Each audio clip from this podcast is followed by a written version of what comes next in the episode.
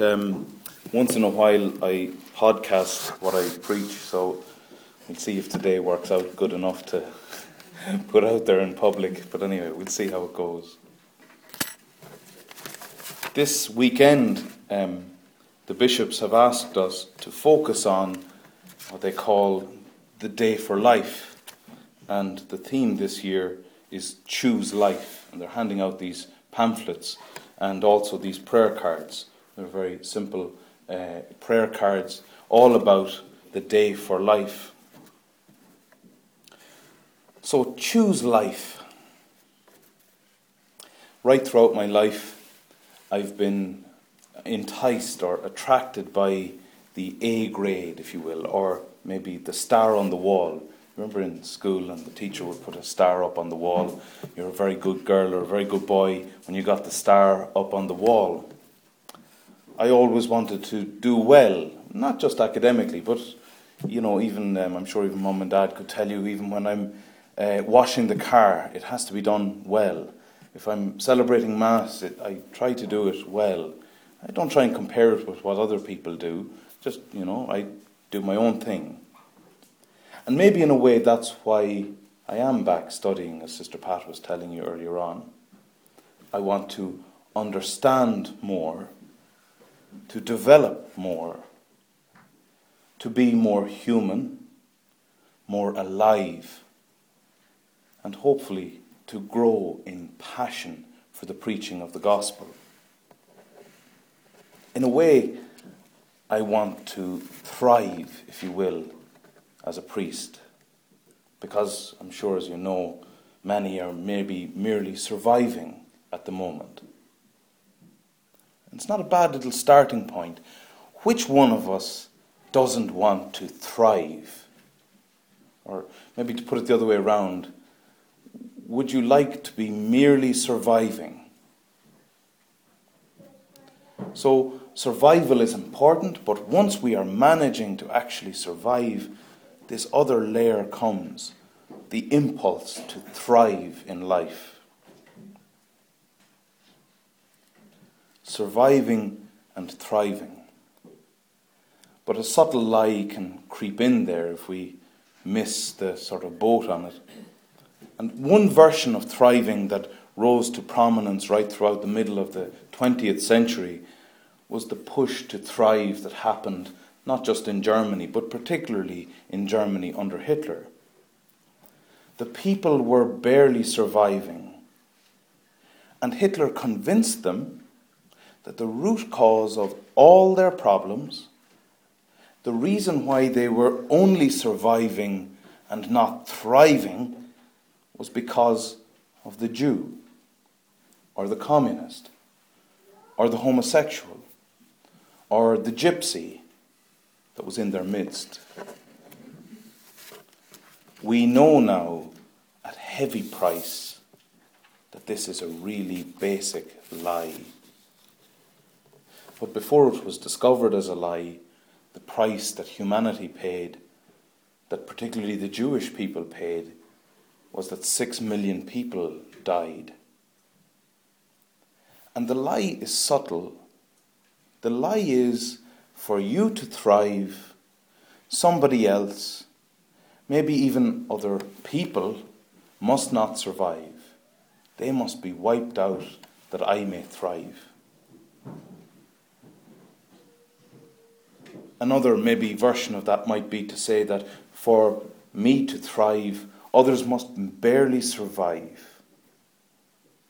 Or, and it's creeping in into our mindset here in Ireland at the minute, another version of the lie is the subtle thinking that says all foreigners must leave because there isn't enough work for the Irish.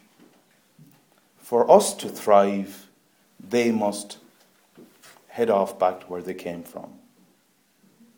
And that's a subtle lie. So, surviving and thriving. Another way, maybe, is living life to the full. The church's understanding of this, maybe what the church teaches us, stands the earlier lie on its head. The t- church teaches us that in order to thrive, we must first survive. So, to be fully alive, we must first live. And the we here is not limited to me, or you, or us, but rather the we that is all of humanity, in all its diversity, in all of the differences and the common things that there are between us. But the statement is I cannot really thrive unless all of humanity is at least surviving and that they are on the way to thriving.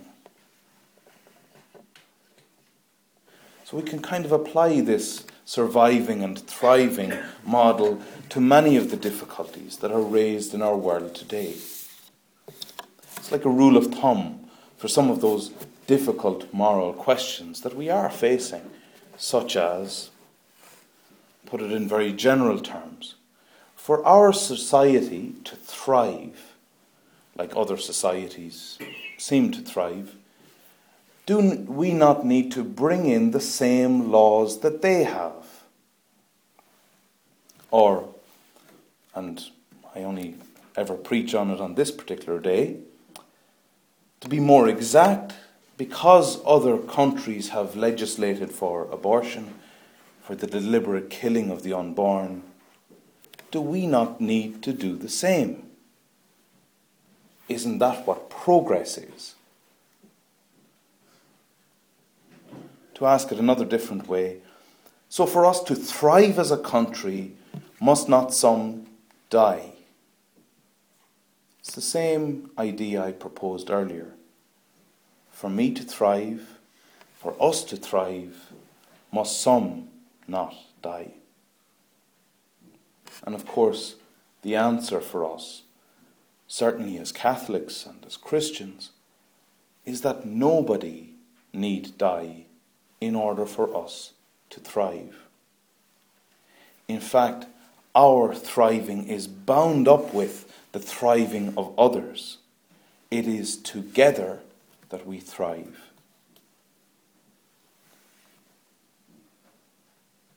Today's gospel is one of those passages in the gospel that can kind of. You ever, in a, in a, going back to that blackboard in the classroom thing, you ever remember somebody bringing their nails down the blackboard? And you just, it, it sort of, uh, well, well, for me anyway, it goes right down my spine. It just, it grates badly on our contemporary ears. And I think it's because, in a way, we, we're maybe, and maybe this is us as Catholics, maybe more than our friends and brothers and sisters in the other churches, we're not really familiar enough with the gospel. We don't know how it's written, and we we forget that it, it maybe wasn't made to be just written or read the way we happen to read it, either in our Bible or um, in the way we hear it at Mass. Rather, the gospel, especially this morning's one, is like a dramatic play. So I want you nearly to reconstitute that gospel story. I don't expect you to remember it, by the way. I'm not going to ask any questions, but I'm going to kind of give you that gospel again. And it's like a three act play this morning. The first act, the scene is set and it's outside. So you came in through the courtyard here. So, so if you can kind of imagine the courtyard out here on a lovely day like today, and people gather from all kinds of different places, and they start to shoot the breeze, you know. Not sure, like, you know, what's this divorce crack? You know, you seem to be very serious about this. You know, like, come on, lay off, like. Like the guy that came before you, the guy that we really, you know, the whole thing is built on. Like, well, like he said to us that we could have divorce. Sure, what's the problem? And Jesus sort of retorts to them. He says, Well, you were so unteachable, you know. You really didn't have a clue. And you refused to be taught. So he kind of made this allowance for you, if you will. But then the second act, and it's prefaced by four words. The second act happens back in the house. Think of that. you know, like when you go home at night, like if I uh, arrive down, how you doing? Eh, we met today there in the courtyard. You know, can I come in? You know, I mean, you might be delighted to see me, and hopefully you would be delighted to see me. But maybe you mightn't be. You might be saying, "No, I need to go to bed." Like, you know, sod off, will you? You know. So the second act is back in the house, and that's the line. I have the the, the, the gospel here for you. It says, "Back in the house, the disciples." note that, questioned him again about this. So they've gone inside with him. These are the important people. They've gathered in the house with him, with Jesus. And they're kind of going, like, we know we couldn't say that out in the courtyard. We couldn't question you in front of the Pharisees, like, that would let the side down. But, you know, like, what is the deal? And he, Jesus makes it in no uncertain terms. He makes it very clear more even than what I was telling them in the courtyard. The man who divorces his wife and marries another is guilty of adultery against her. So when we're in the house, kind of a metaphor here for the church, if you will, those tough lines in the middle, they're top secret, if you like, or they're for your eyes only. But we kind of forget, you know, we're not always in the house. We don't always experience ourselves as being in the church. And even at times, we kind of feel, you know, I don't really want anything to do with all that. So that's normal good. Because it's only when we recognize that the disciples questioned him. Remember that, the disciples questioned Jesus on this. So they were struggling with that A grade, star grade Christianity. It's like competing in the Olympics of life. It isn't easy. So asking questions is good. Asking questions of the house that we're in, the church, is good because it means that we are in the same company as the disciples.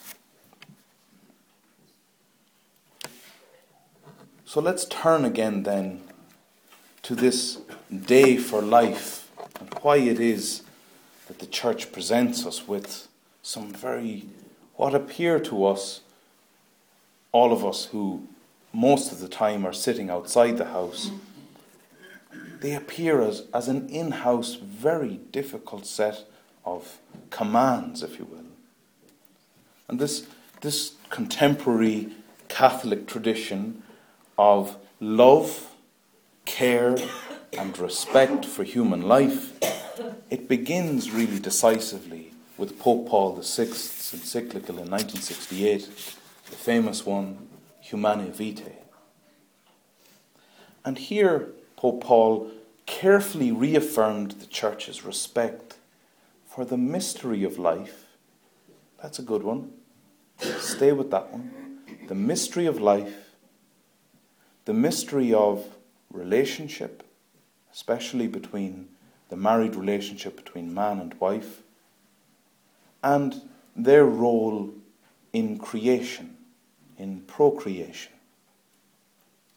And then building on that tradition of Humanae Vitae, the Church under Pope John Paul II published another document in 1987 called Donum Vitae. And that dealt with the Church's position on fertility treatments, for example, like IVF. And then in 1995, Pope John Paul II wrote an encyclical called Evangelium Vitae, the Gospel of Life. And that deals with murder, abortion, and euthanasia. But I want you to hear those three documents' names again Humanae Vitae, Donum Vitae, Evangelium vitae. And the common word that runs through them all is this word vitae.